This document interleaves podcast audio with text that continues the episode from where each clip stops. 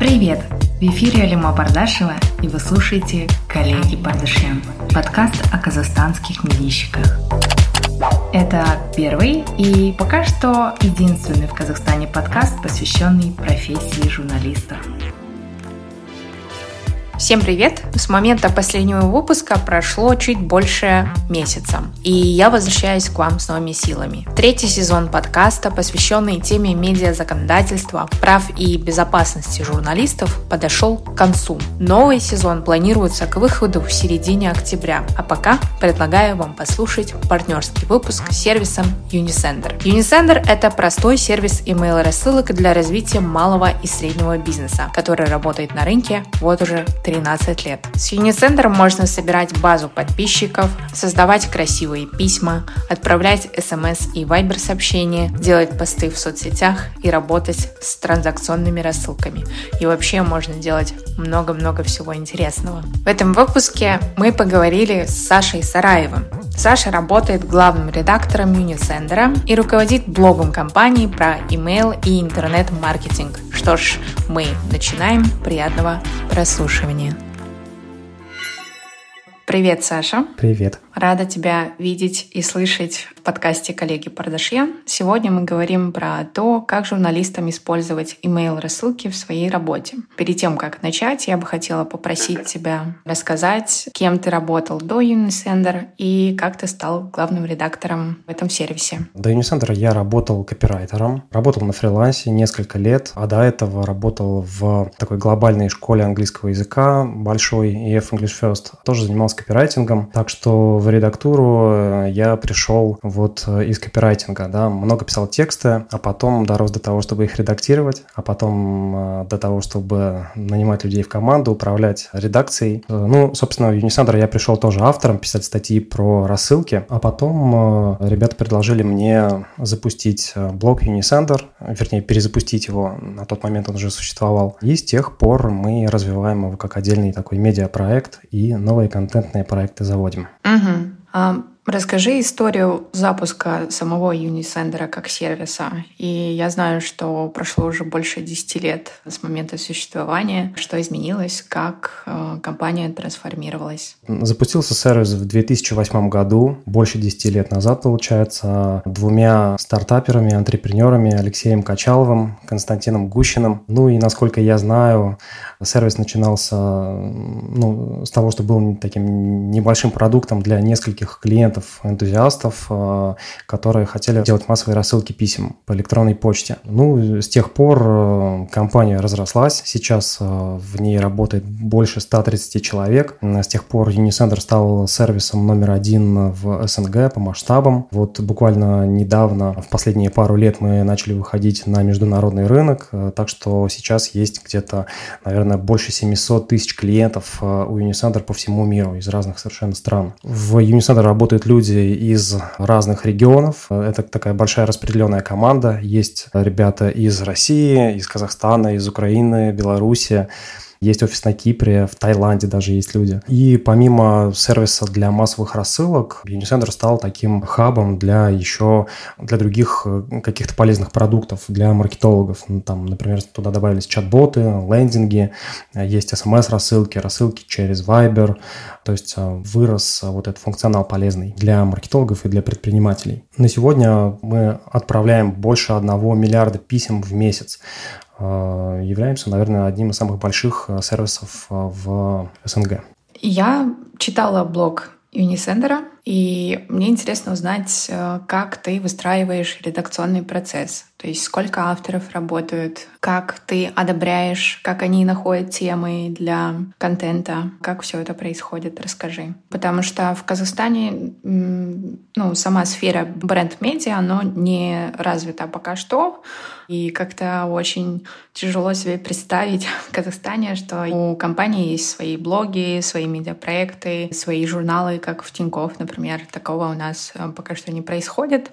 И как человек, который это делает, расскажи, как все это делается. А, ну, я думаю, что в Казахстане еще все впереди, и скоро свой Тинькофф журнал у вас обязательно будет. Ну, собственно, и будет много других медиапроектов классных. Что касается нас, а, у нас все выросло с нуля. Когда-то давно в компании запустился блог, это еще было до меня. Велся он, нельзя сказать, чтобы очень профессионально, просто э, ребята делали какие-то посты, публиковали и смотрели, как они заходят аудитории, что читают, что нет. Потом э, мы так более систематизированно подошли с главным редактором блога Сашей Банкиным на тот момент, который, в принципе, меня и в, привел в команду Юни, и перезапустили блог, сделали совсем новый дизайн, отстроили редакционный процесс, который э, потом потихонечку еще и развили, и он превратился в такое полноценное действительно бренд-медиа. Как все устроено у нас сейчас? Ну, сейчас э, команда у нас, конечно, выросла. Э, это теперь уже не тот маленький проект, который начинался там с одного-двух людей. Сейчас в команде у нас э, где-то, наверное, 7 человек в штате.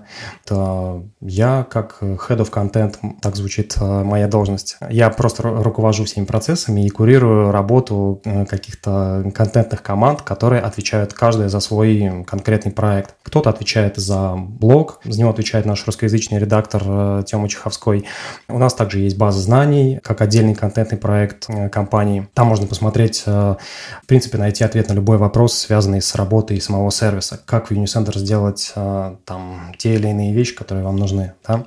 Есть англоязычный блог, он запустился совсем недавно, где-то в июле, наверное, там появились первые статьи. Вот есть редактор Женя Будрина, которая вот отвечает именно за англоязычный контент. Есть комьюнити в разных каналах, есть соцсети. Это все Э, я описываю такие вот разные проекты, связанные с контентом, которыми занимается наша команда. Итак, у нас 7 э, человек, есть также внештатные авторы. Тут я, наверное, даже не буду говорить, сколько, сколько их есть, потому что зачастую сам не понимаю, сколько у нас в моменте человек пишет нам э, статьи, потому что они приходят, уходят, там предлагают какие-то свои темы. Кто-то работает с нами регулярно и пишет нам о маркетинге, кто-то там разово и так далее. Ну и э, если заглянуть с такой чисто технической стороны, заглянуть под капот, то надо, конечно, сказать про какие-то shared ресурсы, то есть э, ребят, которых мы делим с другими подразделениями компании, да, там, например, у нас есть э, верстальщик для блога, который верстает, публикует статьи,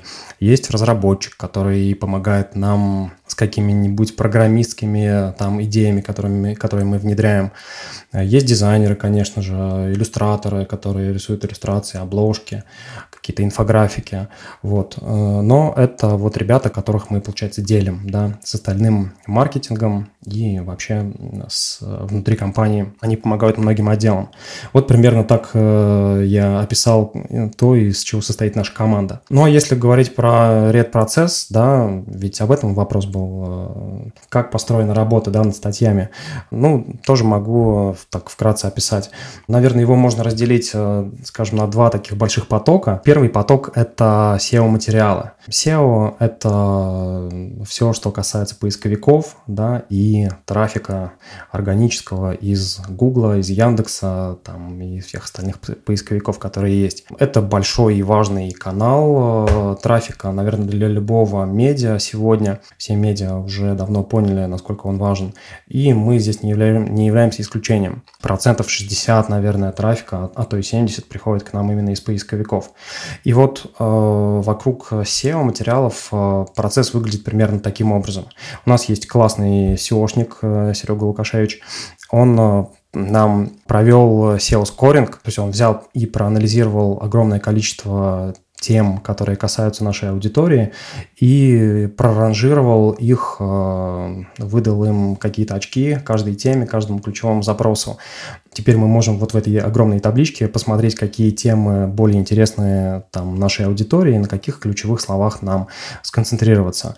Вот. После вот такого проведенного SEO-скоринга мы собираемся где-то раз в месяц на такие летучки э, редакционные и обсуждаем, какие же статьи мы будем писать. Дальше э, SEOшник нам готовит какие-то SEO-ТЗ, технические задания на статьи, которые мы потом, редактор передает их автору. Авторы пишут статьи, Дальше идет стандартный ред-процесс. Они редактируются, потом авторы их как-то дорабатывают, э, перерабатывают.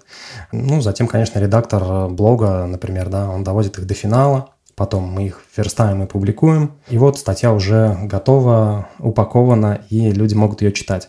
Но на этом весь процесс, конечно, не заканчивается, потому что есть еще такой важный момент, как дистрибуция контента, о которой ну, так много в последнее время говорят, и его продвижение. То есть, например, часть статей мы обязательно берем в платное продвижение, то есть мы запускаем платную рекламу на них, на какие-то статьи, которые считаем потенциально самыми такими заходными для нашей аудитории.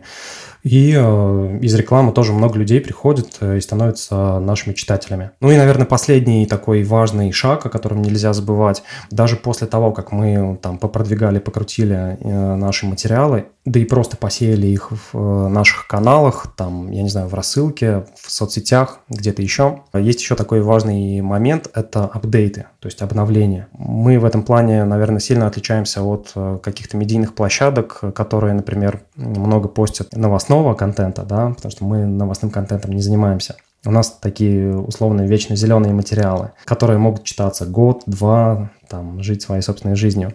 Поэтому мы частенько возвращаемся к тому, что уже опубликовали, там, например, полгодика, годик назад, э, смотрим, актуально ли сейчас эти статьи, и там, если нет, то меняем их, обновляем и поддерживаем их вот в таком вечно свежем состоянии, от чего еще больше людей приходит их читать. Вот примерно так выглядит э, цикл, связанный с SEO-материалами. Ну, еще коротенько могу рассказать о в другой группе материалов. Мы называем их э, редакционными материалами или просто авторскими статьями.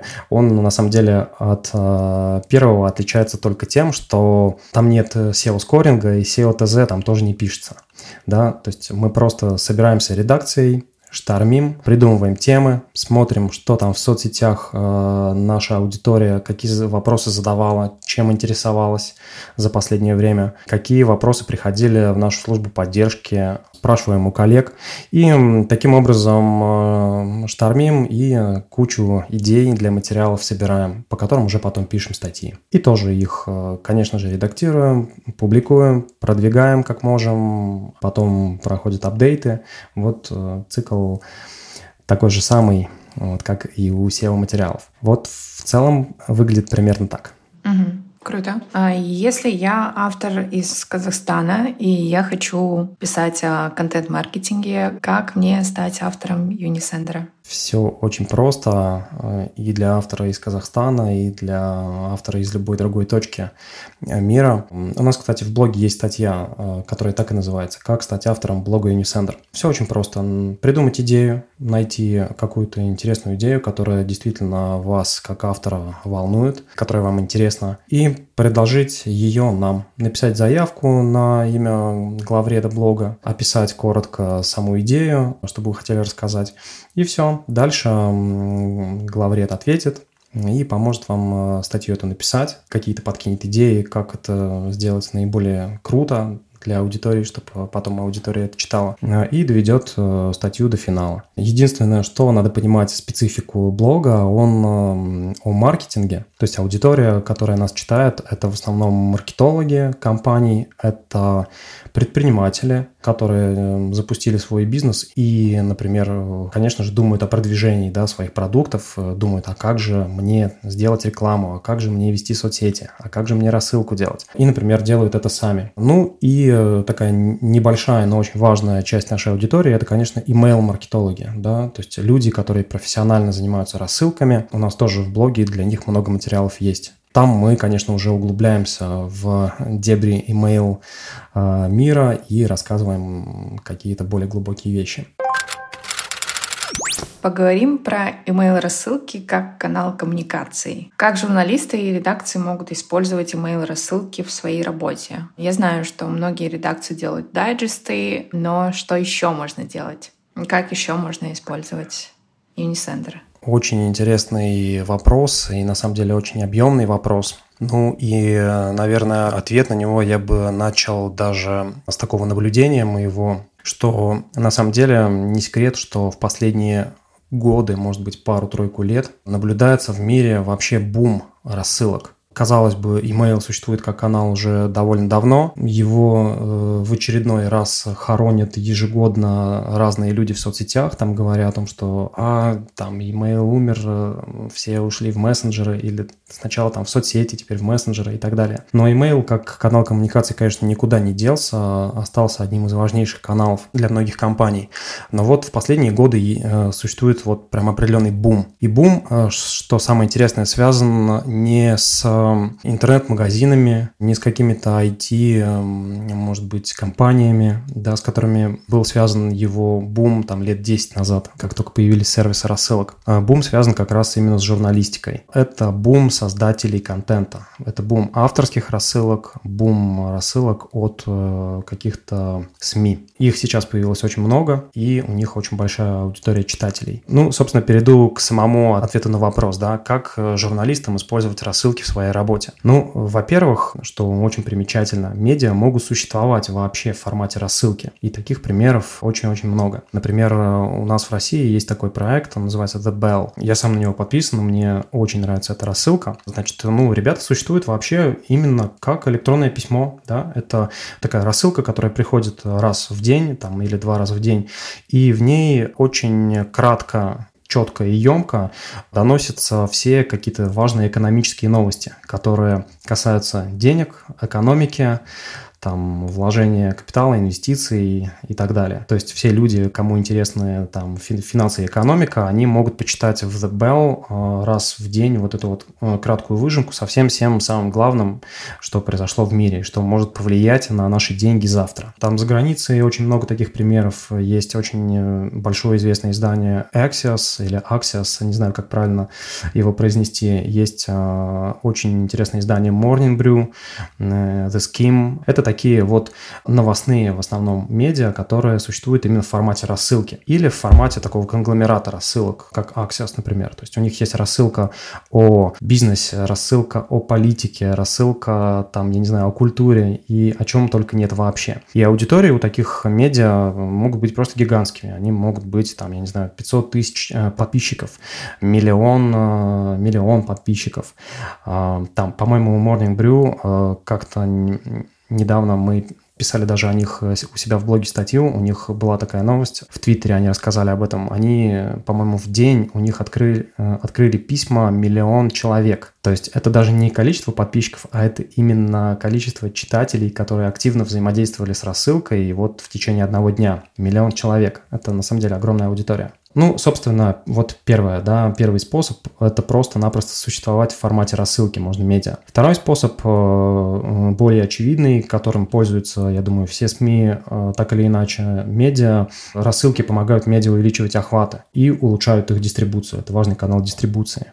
Там, например, не знаю, у «Медузы» есть известная рассылка «Вечерняя Медуза», и в ней, конечно, много ссылок на сами редакционные там, материала, на сами материалы «Медузы», и из писем люди приходят к ним читать на платформу, да, а, сами статьи. У Esquire, например, журнала, на который я подписан, а, тоже есть своя рассылка, и, соответственно, они там рассказывают о каких-то статьях, которые они выпускают, и я дальше из письма перехожу к ним их читать. Мы, как а, блог компании, тоже ведем, конечно, свою рассылку и рассказываем там о контенте, который мы выпускаем, да, вот мы в этом плане такой не, не, не из медийного, не из СМИ, СМИ мира, да, а из корпоративного мира, но, однако, мы вот с той же целью используем рассылку свою.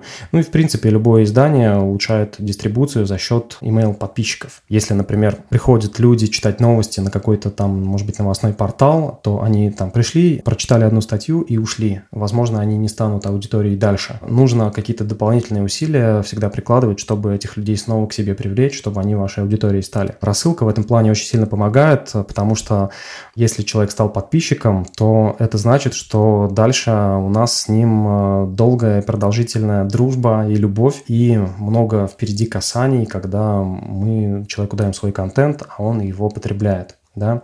То есть тем самым при помощи рассылки мы возвращаем аудиторию своему изданию. Это второй такой важный момент, для которого стоит использовать рассылки журналистам. Третье, рассылки – это такой ламповый, такой немного даже какой-то интимный канал для коммуникации, не знаю, с глазу на глаз, э, от одного человека к другому. Такой очень персональный канал. И этот вот эффект, э, он позволяет э, каким-то медийным площадкам создавать племя, э, скажем так, вокруг себя, то есть строить сообщество вокруг своих рассылок. Вот рассылки с этим довольно неплохо справляются. Тут, например, я мог бы вспомнить рассылку «Экспресса» от Оли Морозовой, тоже новостную, у которой есть свое сообщество. Там знаменитые рассылки Макса Ильяхова, там его рассылки главреда, да, которые читают все редактора, копирайтеры, авторы, я думаю, журналисты тоже прекрасно их знают. Эти рассылки, там, не знаю, мы, Unicenter, делаем помимо своего дайджеста еще и такой у нас есть проект, называется Rock Email. Это рассылка о рассылках. Это 15 писем, где мы рассказываем новичкам о том, как построить свою рассылку, с чего начать, чем продолжить и как закончить. Все самое главное для э, людей, у которых вот прям нулевой уровень в рассылках, но им хочется попробовать. Вот э, все тонкости им объясняем. Там еще есть э, такой у рассылки своеобразный сюжет. У нее есть герой Коля, который хочет стать крутым, значит, диджитал-маркетологом. И вот с каждым письмом он учится чему-то новому и получает татуировку себе на тело, татуировку email-маркетолога.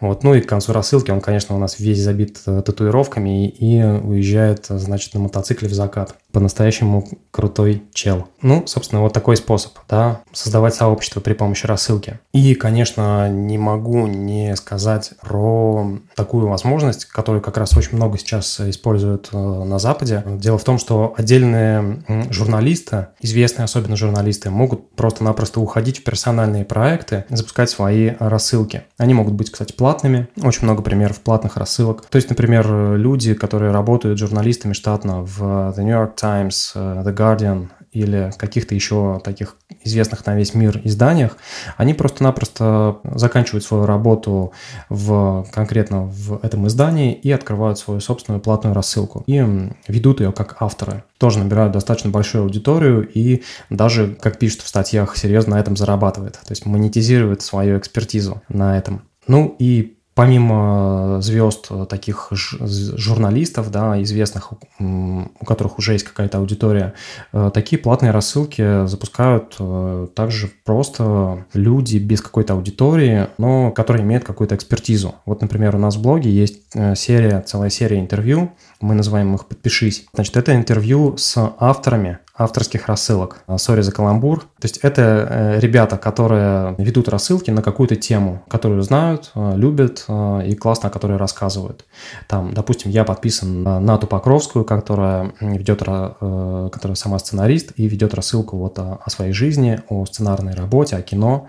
Там, не знаю, есть, ну, тот же Макс Ильяхов, да, хороший пример. Есть, например, классный пример, это рассылка Аси Челован. Это, насколько насколько я знаю, маркетолог из Тиньков бизнеса, наверное, да. Э, и вот она рассказывает как раз о премудростях маркетинга, о том, как быть директором по маркетингу. То есть люди без какого-то огромнейшего колоссального медийного охвата, да, не селебрити, но имеющие экспертизу, которая нужна другим людям, вот они ведут рассылки, и у них тоже есть своя аудитория. И это очень классно. И это даже можно монетизировать. Вот, пожалуй, это такие самые основные векторы, самые основные способы, как э, медиа можно использовать рассылки. Если я решила как редактор или как журналист эм, запустить email рассылку в виде дайджеста или платной подписки, да, в виде курса какого-то. А, и, конечно же, у меня встает вопрос, какой сервис для себя выбрать. Есть MailChimp, есть куча других разных сервисов. Почему мне нужно выбирать Unisender? А, в чем преимущество вашего сервиса перед похожими сервисами? Расскажи, пожалуйста. Спасибо за вопрос. Но я, наверное, не буду уже прям так э, э, дерзко и резко рекламировать Unisender, да, и там говорить, чем лучше тех или других ребят. Понятно, что много сервисов э, на, есть на рынке, и большой выбор, и у каждого есть какие-то свои плюсы. В первую очередь мы хороши тем, что мы простой сервис для рассылок. Что это значит простой? Как я уже говорил, мы созданы для малого и среднего бизнеса, и В первую очередь для людей, которые о рассылках, может быть, ничего и не знали и не являются никакими профессионалами в email-маркетинге. Да? То есть сервис позволяет им совершенно не имея каких-то там огромных колоссальных знаний в этом, начать и уже буквально сразу за какие-то считанные там минуты, дни получить первые результаты. То есть буквально в, за три шага можно уже сделать свою первую рассылку и посмотреть, какой э, от нее приходит результат. Ну, понятное дело, у многих компаний есть какие-то свои клиентские базы там или, не знаю, базы подписчиков, да. Вот э, первый шаг – это загрузить базу в сервис Unisender. Второй шаг – это при помощи удобного, красивого и простого, но при этом многофункционального конструктора писем собрать красивое письмо своим подписчикам. Ну и, наконец, третий и последний шаг – это отправить рассылку, нажать на кнопку «Отправить» и э, через какое-то время посмотреть результаты этой рассылки, статистику, да, сколько людей ее открыло, сколько людей прочитало, сколько людей кликнуло на какие-то ссылки, сколько стало покупателями, там, если мы что-то продаем в рассылке, да. Вот, э, всю эту аналитику можно в сервисе посмотреть. Что еще можно сказать о преимуществах Unisender как сервиса? Не могу не сказать про э, такую классную вещь и важную, как высокая доставляемость. Что такое доставляемость писем? Ну, людям, которые далеки от имейла, может показаться, что, ну, как бы ты отправил письмо, и оно сразу пришло адресату, и никаких других вариантов здесь нет. Но на самом деле профессионалы, конечно, знают, что когда у тебя база большая а, адресатов, там, например, я не знаю, миллион подписчиков, бывают у нас и такие клиенты, очень важный вопрос доставляемости. То есть, а, когда ты отправляешь рассылку и уверен в том, что, ну, миллиону или практически всему миллиону адресатов все эти письма дойдут, и они там не улетят куда-нибудь в спам по дороге или куда-нибудь еще туда, куда нам не надо, да. Вот высокая доставляемость – это то, над чем наш сервис э, отлично, я считаю, работает, потому что есть целые э, отделы, да, у нас в компании, которые вот отслеживают ее. Наша доставляемость – это 99,9%. Вот так вот гордо это заявляю. С этим работает также антиспам служба Unisender. Ей, наверное, тоже за это спасибо. Кстати говоря, надо сказать, что многие, наверное, люди думают, что рассылки – это нечто э, сходное со спамом, да, что это как бы одно и то же для многих людей. Когда говоришь, я работаю в сервисе рассылок, э, ну, чаще всего тебе, конечно, говорят, что, а, это вы рассылаете спам. Вот. Э, конечно, нет, не мы рассылаем спам. И тут надо сказать, что сервис рассылок – это враг номер один для спамеров. Вот. Именно сервисы рассылок больше всех э, со спамерами борются и, делают все, чтобы спамеры не отправляли письма. Всячески их идентифицируют, блокируют, и устраняют. Что касается преимуществ, э, еще, наверное, пару пунктов я хотел бы отметить. Э, это, конечно, наша техподдержка. Техподдержка Unisender, она, возможно, самая лучшая на рынке. Тут я без всяких преувеличений могу это заявить. Это подтверждает много хвалебных отзывов э, от людей, от юзеров, которые вот хвалят поддержку. Она работает 24 на 7, круглые сутки на трех языках. На русском, на английском, на украинском. Еще среди преимуществ, конечно, хотел рассказать о встроенных рекомендациях а, Unisender. Это такая умная и классная штука, когда человек, который не имеет каких-то больших знаний в рассылках, вот он начинает делать свою первую рассылку, отправляет письмо, и таким людям сервис э, сам автоматически подска... дает какие-то подсказки и рекомендации. Например, о том, как не попасть в спам, да, какие настройки там нужно провести человеку. Иногда подсказывает, э, как лучше сформулировать тему письма, не знаю, использовать или не использовать э, эмоджи. А, если там сервис найдет какие-нибудь подозрительные слова, ну, вернее, слова, которые может э, какой-нибудь почтовый провайдер посчитать там подозрительными, ну, например, слова бесплатно или там какая-нибудь скидка или что-нибудь еще. Вот э, сервис э, там подскажет, что вот такие слова там используйте осторожно или лучше не использовать такие. В результате человеку не надо привлекать там каких-то экспертов по рассылкам, он получает все полезные советы прямо внутри самого сервиса. Вот такие встроенные рекомендации помогают не попадать в спам, не допускать каких-то каких-то грубых ошибок э, в рассылках и э, улучшать результаты э, постепенно от письма к письму. Я уже сказал про то, что в сервисе есть аналитика, которую можно посмотреть подробно. Вот. Ну и, конечно, есть дополнительные к email рассылкам инструменты. Это автоматизация, это чат-боты, лендинги, которые вот мы только-только запустили, создание лендингов. Это смс-рассылки, вот такой полный комплект э, инструментов для маркетологов и предпринимателей. Ты сказала, что каких-то специальных навыков для того, чтобы делать email рассылки не нужно. Получается, что если э, есть некая редакция, СМИ, они могут привлечь просто штатного сотрудника для того, чтобы он занимался рассылками, так? То есть ему не нужно нанимать email-маркетолога или все таки нужно? Ну, все зависит на самом деле от э, масштаба редакции, да, то есть, если рассылки – это такой пробный канал, эксперимент, да, который запускает э, СМИ и хочет попробовать, э, как он там зайдет или не зайдет аудитории, как будут читать, то, э, э может быть, стоит э, запустить силами какого-то одного редактора, например, да, или автора, который там э, пишет статьи, например, или редактирует, выпускает какие-то материалы и может отвечать за рассылку в том числе. Э, если же мы говорим о каком-то большом э, масштабе, когда, не знаю, есть большая база подписчиков, когда за рассылками нужно очень пристально следить и использовать какие-нибудь сложные механики, например, сегментация, автоматические цепочки, там, если рассылка идет на разные регионы мира, например, если нужны постоянно новые уникальные дизайны писем, да, то вот в таких ситуациях, эм, конечно, нужен отдельный человек, email-маркетолог, может быть, в команде с кем-то еще, кто будет заниматься вот версткой писем, отправкой, э, доставляемостью там и выполнением каких-то ключевых э, показателей. Но начать э, можно абсолютно с одного человека, и каких-то специальных больших навыков ему иметь совершенно не обязательно. Мне представляется, что любая рассылка начинается со сбора почтовых адресов, да, с базы подписчиков, так скажем. Как изданию как бы создать такую базу?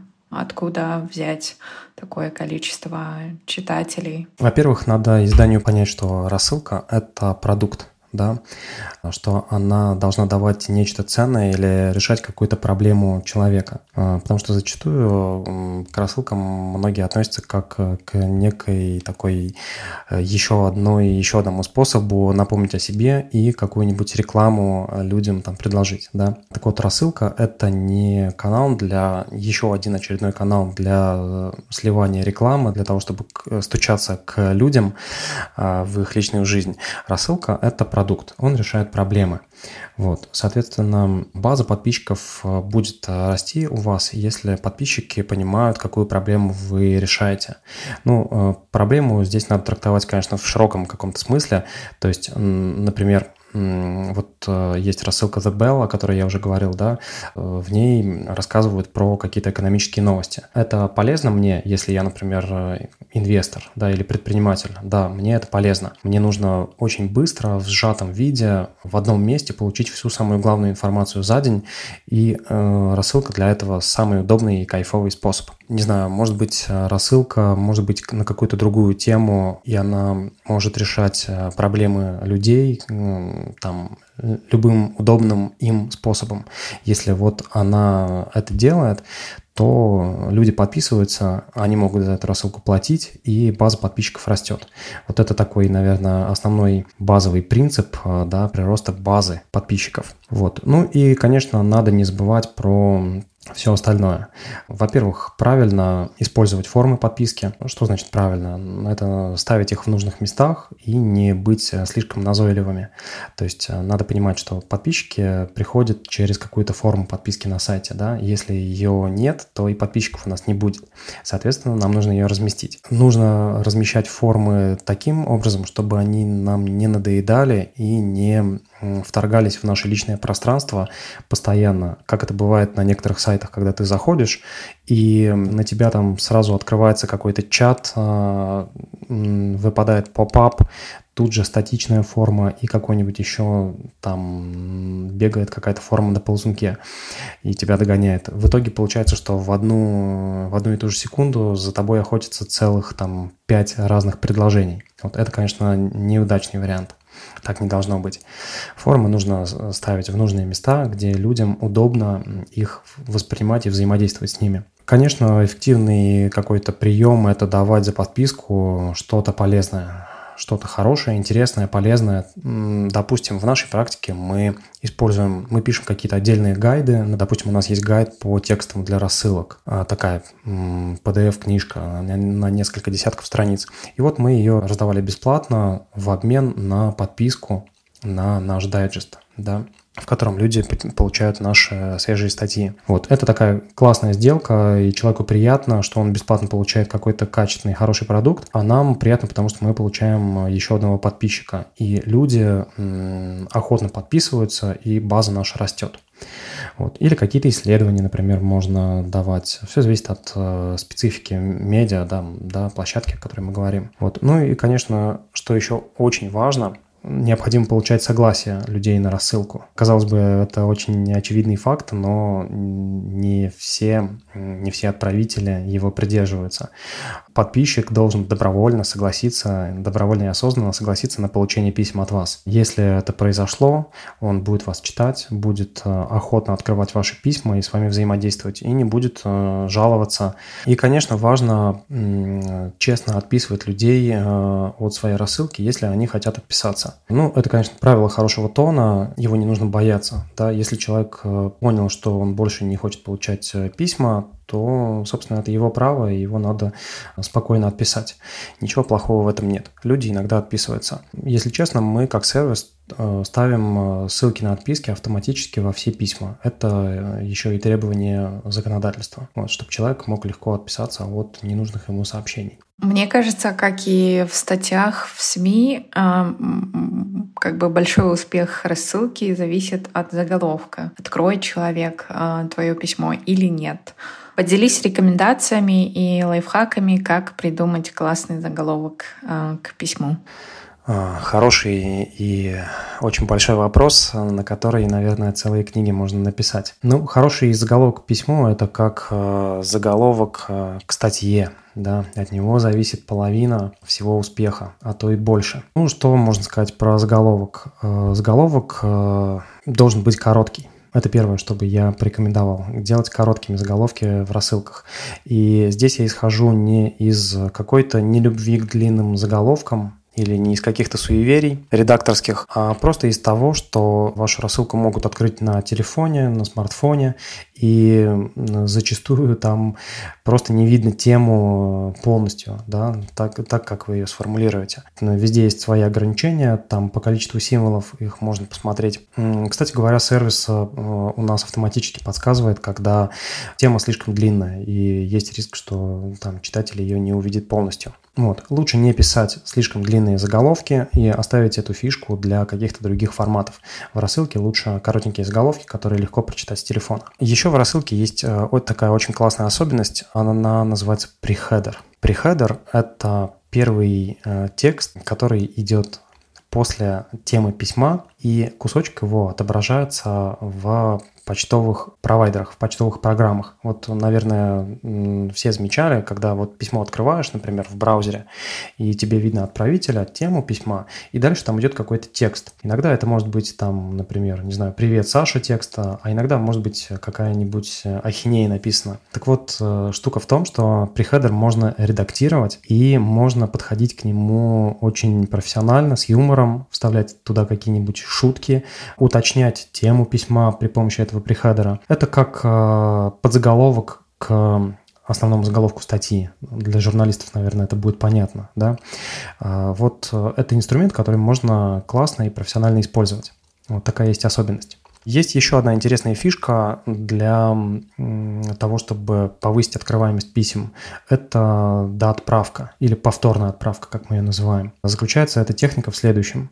Вот, э, например, я сделал рассылку, да, и из 100% моей аудитории открыла ее, например, 50%. А вторые 50% рассылку, рассылку мою не открыли. Я вижу, что так, у меня есть э, столько-то человек, э, э, которые не читали письмо. Наверное, их, может быть, не заинтересовала тема моего письма, да. Я могу буквально в пару кликов в Unisender сделать повторную отправку письма по неоткрывшим То есть по тем людям, которые не открыли первое. Меняю тему, я могу выбрать какую-то более экспериментальную, там, более интересную тему для этих людей. И вот получит вторая часть э, то же самое письмо, мне ничего не нужно там менять, вот кроме темы. И, соответственно, часть из них еще э, точно прочитает. То есть тем самым мы повышаем открываемость писем. Очень эффективный и простой инструмент, но его не стоит использовать слишком часто, потому что он э, такой, это хитрый прием, и при помощи его можно слегка выжечь э, свою базу. То есть если постоянно каждый раз делать вот эти доотправки, то через некоторое время люди поймут, что они получают от вас не одно письмо, а там аж целых два, и начнут задавать вопросы, почему вы им так много присылаете одинаковых писем. Что еще нужно для хорошей открываемости писем? Зачастую, чтобы письма открывались, не нужна какая-то очень креативная э, и творческая тема письма, как это часто люди считают. Тема должна быть э, ясной, Тема должна быть э, краткой и понятной человеку, и она должна быть написана в вашем стиле. То есть важнее отправитель э, для открываемости, чем сама тема. Если я, например, подписан на какую-то хорошую рассылку э, и вижу, что это вот мне пришло, пришла рассылка от этой компании, там, не знаю, например, я подписан на рассылке издательства «Миф», и там люблю читать их письма.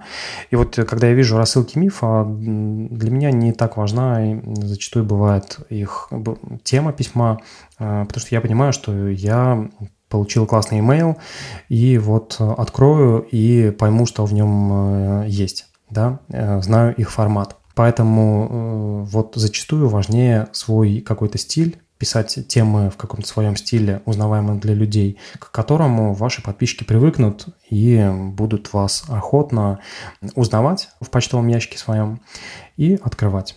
Среди каких-то интересных таких технических приемов э, можно назвать персонализацию писем. Это когда мы автоматически подставляем в тему письма имя там, человека, например. Но это тоже такой прием, который нужно использовать с умом, и, наверное, может быть, не всегда он там будет как-то супер классно срабатывать, вот. но иногда может и сработать, когда человек видит э, свое имя в теме письма, да, возможно, ему захочется а, больше открыть его и посмотреть, что там внутри. Хочется еще сказать, что какие-то такие более очевидные и дешевые, в кавычках, э, приемы, наверное, вряд ли будут э, срабатывать на какой-то долгосрочной перспективе. Что я называю дешевыми приемами? Ну, там, например, есть такое суеверие, что обязательно нужно начать с вопроса, тему письма, и тогда, если там есть слово «как», «что» и «почему», то люди прям вот начнут его обязательно открывать. Или, например, э, есть такое суеверие, что обязательно нужно цифру какую-нибудь вставить в тему статьи или в тему письма, и люди вот, мол, э, более охотно будут открывать там статью, не знаю, с названием вот шесть способов э, не поскользнуться на банане. Вот э, цифра 6 обязательно должна как-то магически сыграть. На самом деле такого, наверное, все же не происходит, как подсказывает мне опыт. А, или, например, такие приемы, как использовать lock или писать таким заборчиком темы, якобы от того, что они виднее в почтовом ящике. Да, они становятся виднее, но это, эти приемы э, читатели быстро раскусывают, и они на самом деле им не нравятся. Подписчикам нравится, когда с ними говорят честно, когда не хитрят, когда вот это вот персональный эффект персональной коммуникации не нарушается, да, тогда выстраивается доверие, и люди более охотно читают э, рассылки. Ну, наверное, последнее, да, из каких-то таких приемов важных для темы письма – это эмоджи. Действительно, есть много кейсов, как, которые доказывают, что эмоджи повышают открываемость писем. Но, опять же, как и везде, здесь самое главное не переборщить. Если подписчики будут видеть э, ваши письма с кучей э, эмоджи, они очень быстро к этому привыкнут и перестанут воспринимать. А, кстати говоря, у нас есть в блоге интересный такой кейс. Один email-маркетолог, Ваня Овощников, провел исследование и сравнил, как разные эмоджи влияют на открываемость писем. И вот э, у него в исследовании были обычные эмоджи, к которым все мы привыкли, там смайлики, вот эти вот кругленькие, радостные там и так далее. А, а были так называемые уродливые эмоджи. Это вот э, эмоджи, эм, э, похожие на такие на китайские иероглифы. Там всякими с такими страшными мордочками, вот, то есть это не те э, красавцы, которых, которых мы используем на телефоне, а вот такие вот э, страшненькие иероглифоподобные эмоджи. И вот оказалось, что эти страшненькие сработали э, в рассылке на очень большую базу э, намного лучше, чем обычные. Э, видимо, сыграл эффект неожиданности. Так что совет такой, использовать эмоджи, но с умом и к месту всегда. Можешь на примере какого-то письма объяснить процесс? То есть с чего начинается написание письма и чем заканчивается? Ну, наверное, расскажу на примере нашего дайджеста, нашей регулярной рассылки. Мы э, работаем над тем, чтобы нашей аудитории было привычно эту рассылку получать и чтобы ожидания оправдывались. Поэтому мы ведем ее регулярно. Это очень важно, вести рассылку регулярно. И с определенным ритмом, к которому люди привыкают и э, который лучше воспринимают. Да? Поэтому мы ведем рассылку по четвергам. Вот, и в это время наши подписчики понимают, что ага, вот сейчас придет новое письмо от Unicenter. Дайджест э, у нас э, служит таким хорошим каналом дистрибуции э, для блога и для каких-то других контентных проектов.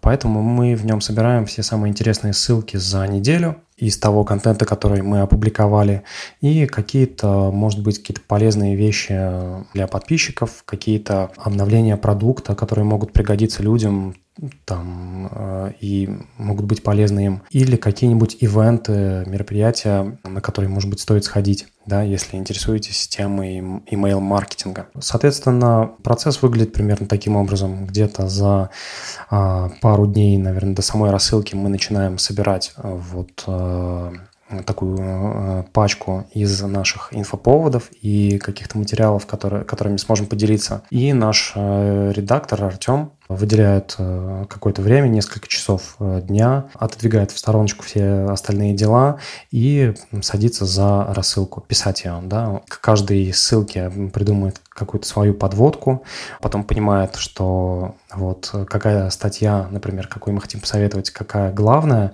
в, во, всей, во всем письме и какая будет задавать ему тон.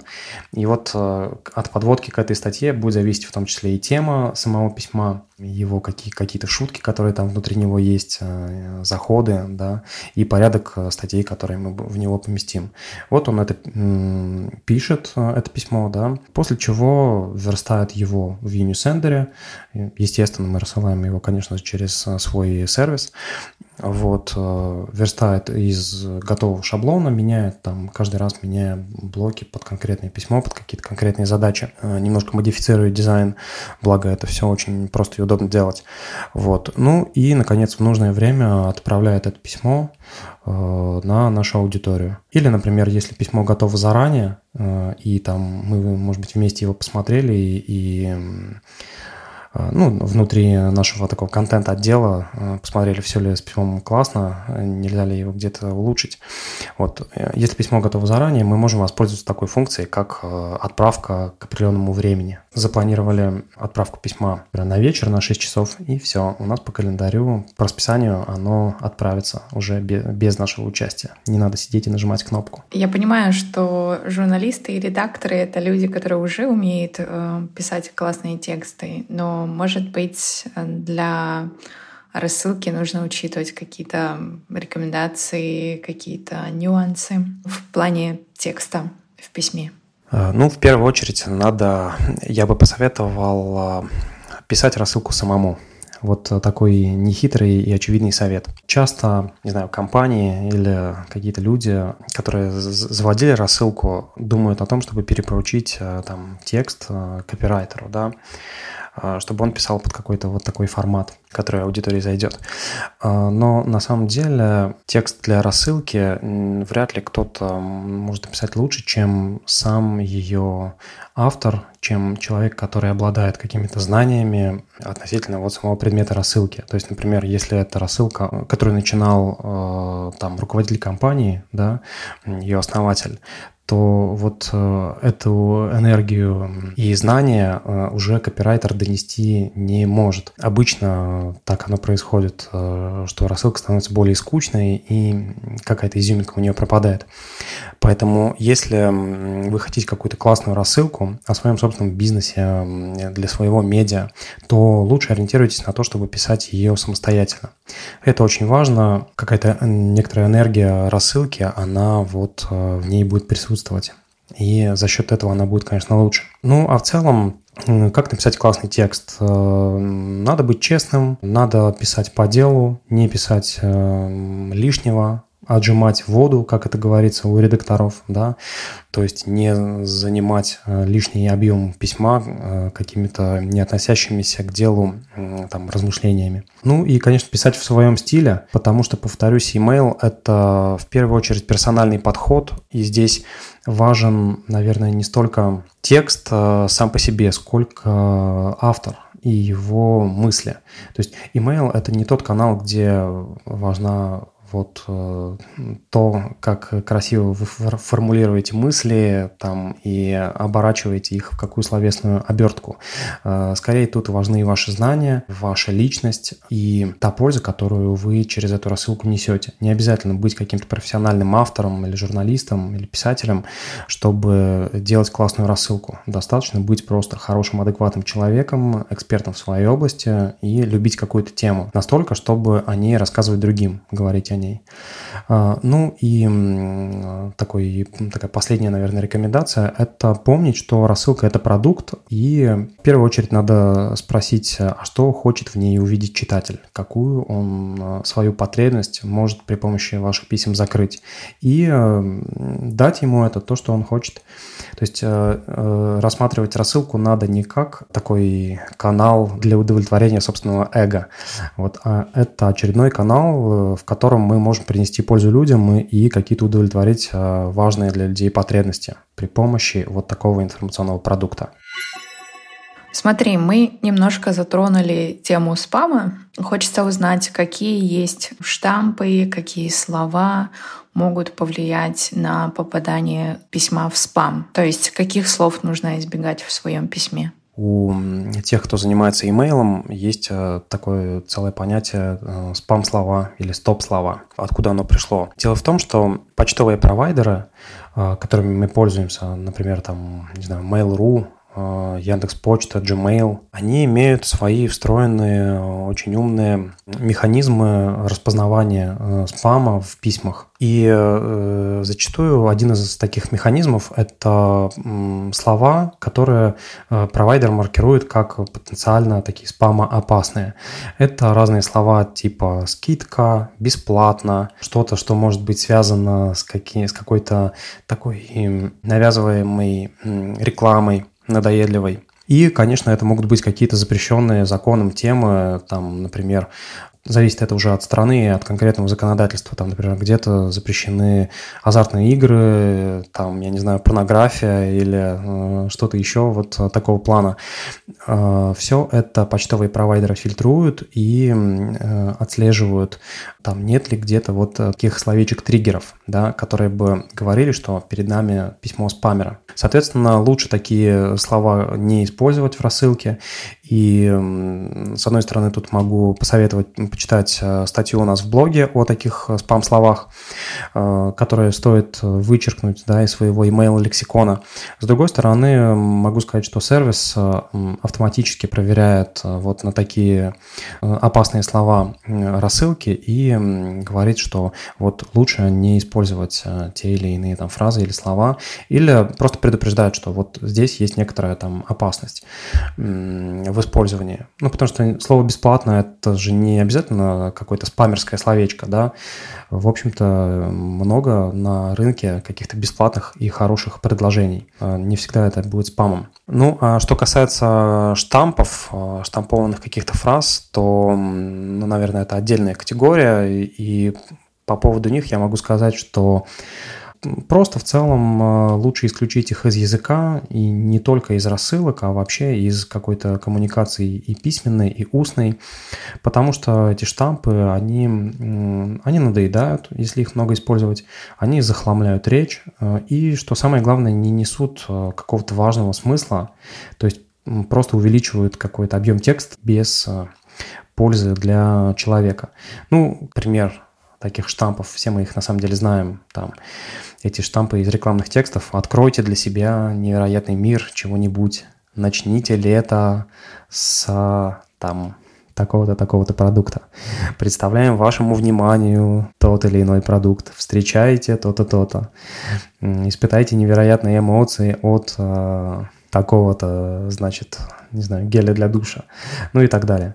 Вот все эти такие э, навязчивые термины, они такая нек- некая баннерная слепота к ним возникает. Как только мы их начинаем слышать в рекламе, все, у нас отключается сразу восприятие, и мы понимаем по ним, что так, это у нас уже началось не, не какая-то интересная для нас информация, а просто какая-то вот э, реклама. Э, отключаемся, не воспринимаем ее. Смотри, если я редактор и я хочу увеличить трафик на сайт, то как мне лучше поступать? Э, как мне это лучше сделать через email рассылки? Что касается трафика для СМИ, ну, рассылки – это мощный канал, который, который усиливает э, дистрибуцию э, любого медийного проекта. Как я уже говорил, человек, который пришел читать статью на например, на новостном портале, он может уйти и так и не стать аудиторией, активным читателем. Вот. Э, если же он подписался на рассылку, то, э, скорее всего, это ваш человек, который обязательно придет к вам еще читать э, ваш контент, он ему интересен, и у вас есть возможность ему этот контент доставить там, где ему удобно его потреблять, да, в его почтовом ящике. Соответственно, рассылка генерирует вот таких активных пользователей для медиа, которые заходят на сайт многократно и знают контент и активно читают его. Да, это большой плюс рассылок. А, потому что, например, платная реклама, которую часто используют э, в медиа, она как раз не работает на эту же цель. Вы заплатили человеку за, условно, за клик на ваш э, рекламный пост. Он пришел один раз и ушел из статьи, и все. В следующий раз нужно снова платить, э, чтобы привлечь людей к себе на сайт. Да? Это постоянно требует денег и каких-то вложений. А здесь э, все наоборот. Если вы один раз подписали человека, то, э, скорее всего, у вас впереди много касаний этого человека с вашим контентом будет. Вот. В этом плане рассылки очень выгодный канал. Они усиливают дистрибуцию. Рассылки формируют вокруг вас, э, способны формировать вокруг вас сообщество э, фанатов, да, которые постоянно заходят э, на сайт, которые активно комментируют э, ваши материалы, потому что они знают, как вы пишете, о чем вы пишете, и уважают вас как, как производителя контента, как журналиста, а, уважают ваше мнение. Вот. Все это тоже повышает поведенческие характеристики пользовательские на сайте и играет на, в плюс и трафику сайта, и всем остальным важным для медиа показателям. А, ну и тут надо задуматься, наверное, над тем, а вообще только ли трафик нужен Э, медиа, э, если говорить о рассылках. А как, например, насчет, если мы говорим, если мы говорим скажем, о каком-то корпоративном медиа, о брендовом медиа, как насчет продаж? Э, почему, например, медиа не задаться вопросом, а может ли наше медиа генерировать продажи? Или там, например, заявки на регистрации в продукте, как, например, это бывает вот у Unicenter, да? Потому что мы с через пару лет э, такой контент работы плотный, мы с удивлением для себя отметили, что контент наш, он вроде бы перед ним никогда не стояла функция заработать, принести регистрации в продукт, в сервис рассылок, но при то есть у него другая как бы функция изначально была, да, имиджевая, э, такая просветительская функция. Нам важно было рассказать о рассылках, э, важно было на какие-то вопросы ответить, проговорить какие-то проблемные темы в блоге. А потом мы заметили, что на самом деле у нас наш контент способен давать регистрации в сервис и прям генерировать клиентов. Там на данный момент у нас э, из, только из русскоязычного блога может приходить в месяц больше тысячи регистраций в сам сервис.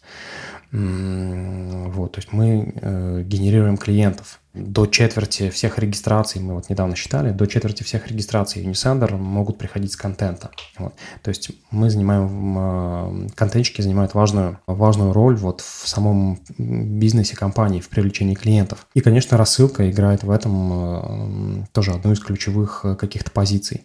Так вот, к чему это я? К тому, чтобы задаться вопросом, а только ли о трафике нужно думать вот в разрезе рассылок, не подумать ли о, о продажах, об активной аудитории, о том, чтобы измерять подписчиками активную аудиторию э, медиа, о рекламных каких-то показах, возможно, о платных подписках, возможно, о каких-то отдельных продуктах, которые могут существовать в форме рассылки формате.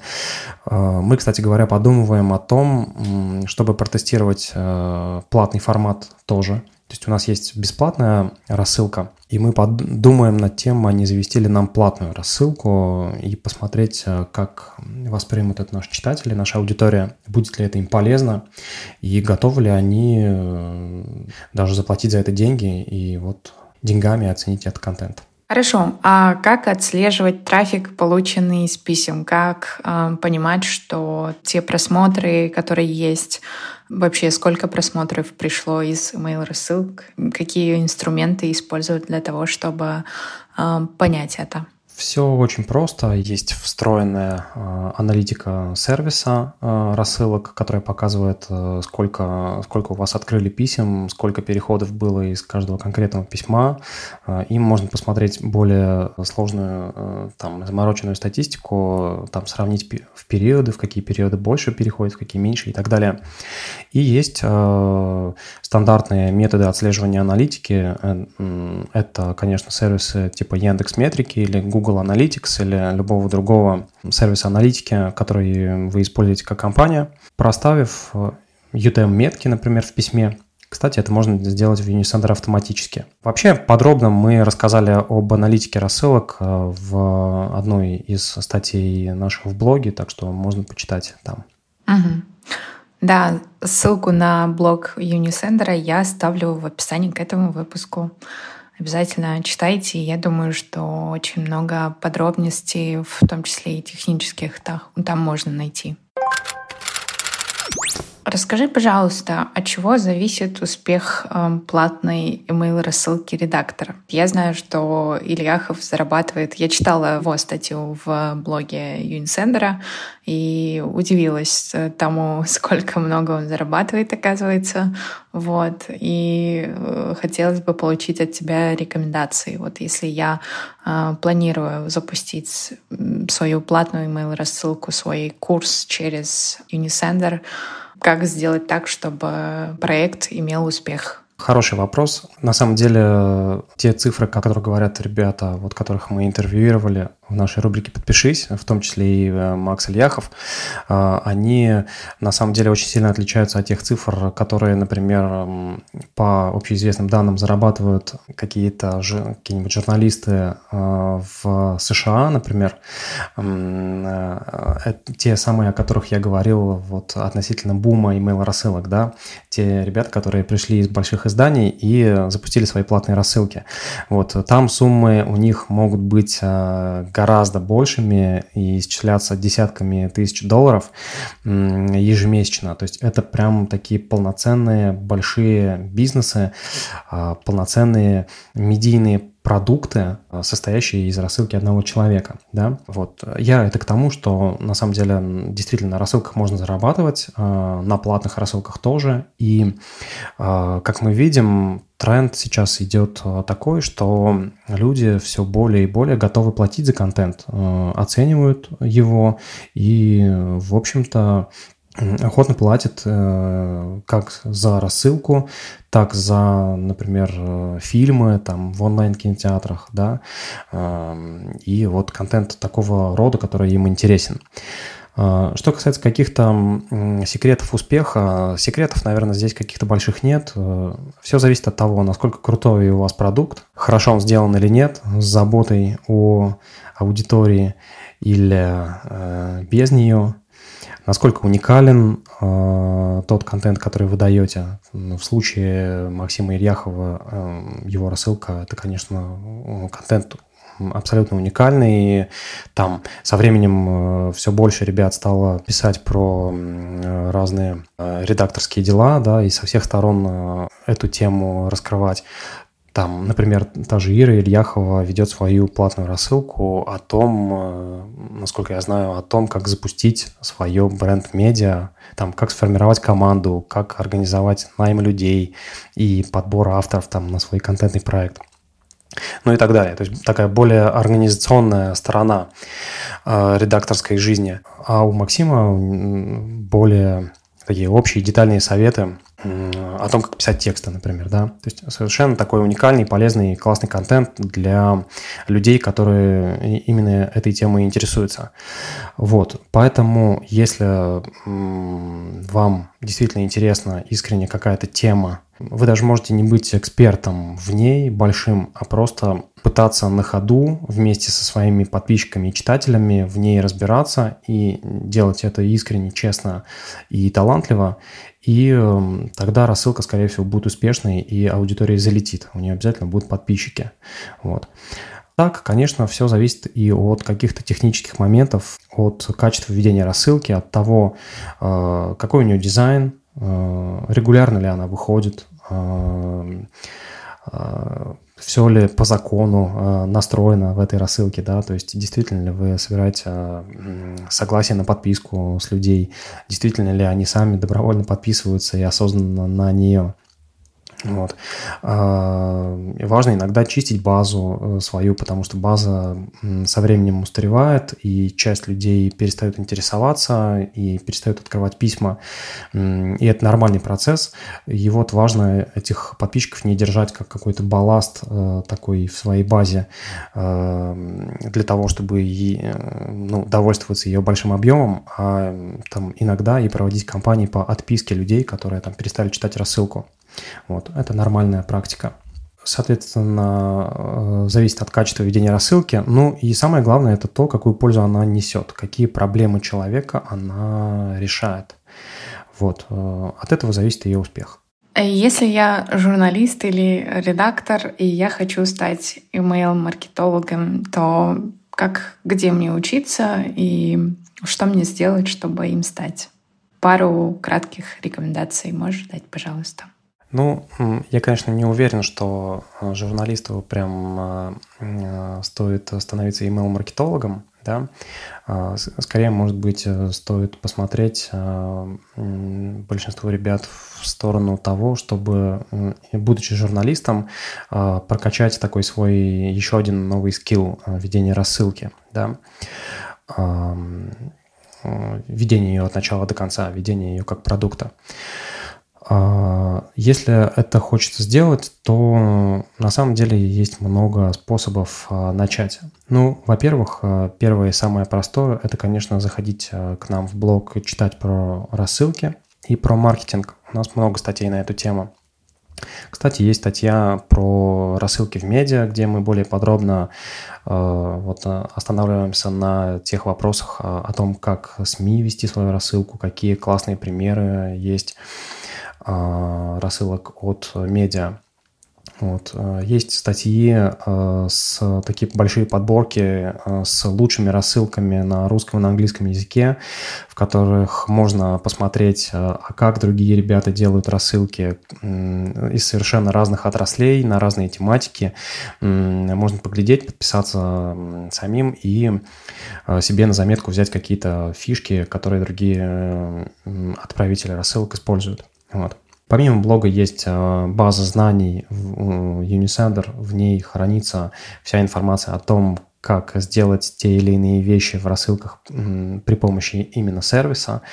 То есть все вот детально разобранные шаги, как сделать рассылку, как сделать дизайн письма, там, как посмотреть статистику, ну и вот а, такие а, более мелкие технические вопросы. И, и у нас есть а, бесплатная рассылка, как я уже говорил, это такая рассылка о рассылках. Она называется Rock Email. Она создана для новичков, И в ней в 15-16 письмах можно узнать все фундаментальные основы email-маркетинга. Да, с чего начать, как что сделать, какие подводные камни существуют. Все вот это мы рассказали в Rock Email. На него можно тоже подписаться в блоге. А, Еще в блоге есть, кстати, целый раздел для новичков, а, то есть можно смело просто переходить туда и читать статьи, которые кажутся вам интересными. Ну и помимо контента какого-то полезного, который мы готовим, есть, если люди хотят э, уже развить какие-то практические навыки, да, и попробовать себя в email-маркетинге, то у нас есть э, в Unicenter школа email-маркетинга, в, в которой есть э, курсы в общем по рассылкам и какие-то более там детальные, там, например, по верстке писем или, например, по акционным рассылкам. А, вот. Курс можно пройти, а, там будут, э, будет теория, будут домашние задания, работа с преподавателями – с обязательным фидбэком. То есть э, там нарабатываются уже не только теоретические, но и практические знания. Плюс э, школы в том, что э, обучение в школе платное, но плюс ее в том, что все деньги после обучения возвращаются потом на счет в Unicenter, на счет студента, и их потом можно просто потратить на рассылки в Unicenter. То есть фактически обучение получается бесплатным. И в завершении, как всегда, традиционно я бы хотела попросить тебя посоветовать три книги по маркетингу или по контент-маркетингу, либо по email-маркетингу. Сложный вопрос. Кажется простым, а на самом деле сложный. Так трудно выбрать всего-то три книжки из uh, такого количества классных книг, которые есть по этим темам. А, ну, я попробую. Первой книжкой я, наверное, назову, э, совершенно не буду оригинальничать, и назову много раз упоминавшегося здесь Максима Ильяхова «Пиши, сокращай», потому что это такая одна из основополагающих книжек о текстах в интернете, вот я бы, наверное, так сказал, э, на данный момент. И она будет полезна абсолютно всем, независимо от того, маркетолог, вы журналист, э, предприниматель или там email-маркетолог. Вам будет очень полезно почитать, как правильно работать с текстом. Там можно подчеркнуть много идей о том, как правильно работать, с, например, с рассылкой, как с продуктом. Так что ее рекомендую. Что касается email-маркетинга, назову, наверное, пару книжек. Это есть так, такие пара хороших книг. «Стратегия email-маркетинга» э, от Виталия Александрова это основатель агентства Out of Cloud, э, агентства email-маркетинга. И вот он рассказывает очень так просто, доступно и со схемами о стратегиях, которые в рассылках используются. И есть еще хорошая книжка «Практичный email-маркетинг» э, у Алексея Ефимова. Он в формате книги рассказывает вот все тоже основы, какие-то такие базовые, которые объяснят людям, вот как как делать рассылки с нуля. Алексей, кстати, написал несколько статей для нашего блога. Его можно там найти в авторах. И, наверное, на третьем месте я бы назвал такую книжку, которая напрямую не относится ни к маркетингу, ни к имейлам, но, например, мне в работе она колоссально помогла и в свое время там даже, наверное, перевернула как-то представление о работе с текстом. А все-таки я контентщик, да, и такой текстовик. Э, для меня тексты всегда на первом месте были и есть. Вот. Э, эта книжка называется «История на миллион долларов» Роберта Макки. Значит, Роберт Маки – это один из э, известнейших сценаристов и тренеров э, по сценарному мастерству. И вот «История на миллион долларов», э, ну, несмотря на такое немножко инфобизнесовое, что ли, название, это очень фундаментальный труд по тому, как построить историю, из чего она состоит, из чего состоит сюжет, из чего состоит текст, как он воспринимается. Вот. То есть для всех, кто использует, использует сторителлинг э, и рассказывает истории в любых форматах, это будет э, очень полезным э, таким полезным настольным учебником. Вот. Мне в свое время он очень сильно помог э, переосмыслить написание текстов. На этом мы завершаем запись нашего выпуска. Спасибо тебе большое за то, что пришел, рассказал. Хочу сказать, что ты просто идеальный спикер для подкастов. Э, ты говоришь очень емко и по полочкам, как будто бы мне понравилось с тобой беседовать. Спасибо. Спасибо большое за приглашение. Я тоже, кажется, очень приятно и использую для себя время провел. Всем пока. Пока-пока. Спасибо. С вами был гость Саша Сараев и я, ведущая подкаста Алима Пардашева. Надеюсь, что этот выпуск был полезным для вас и вы сможете применить в работе над email-рассылками все те знания, которые прозвучали в этом интервью. Если вы дослушали выпуск и вам понравилось, пожалуйста, делитесь впечатлениями в социальных сетях, отмечайте мой аккаунт собачка А Бардашьян, ставьте оценку к подкасту и пишите отзывы в той платформе, где вы сейчас слушаете. Услышимся скоро!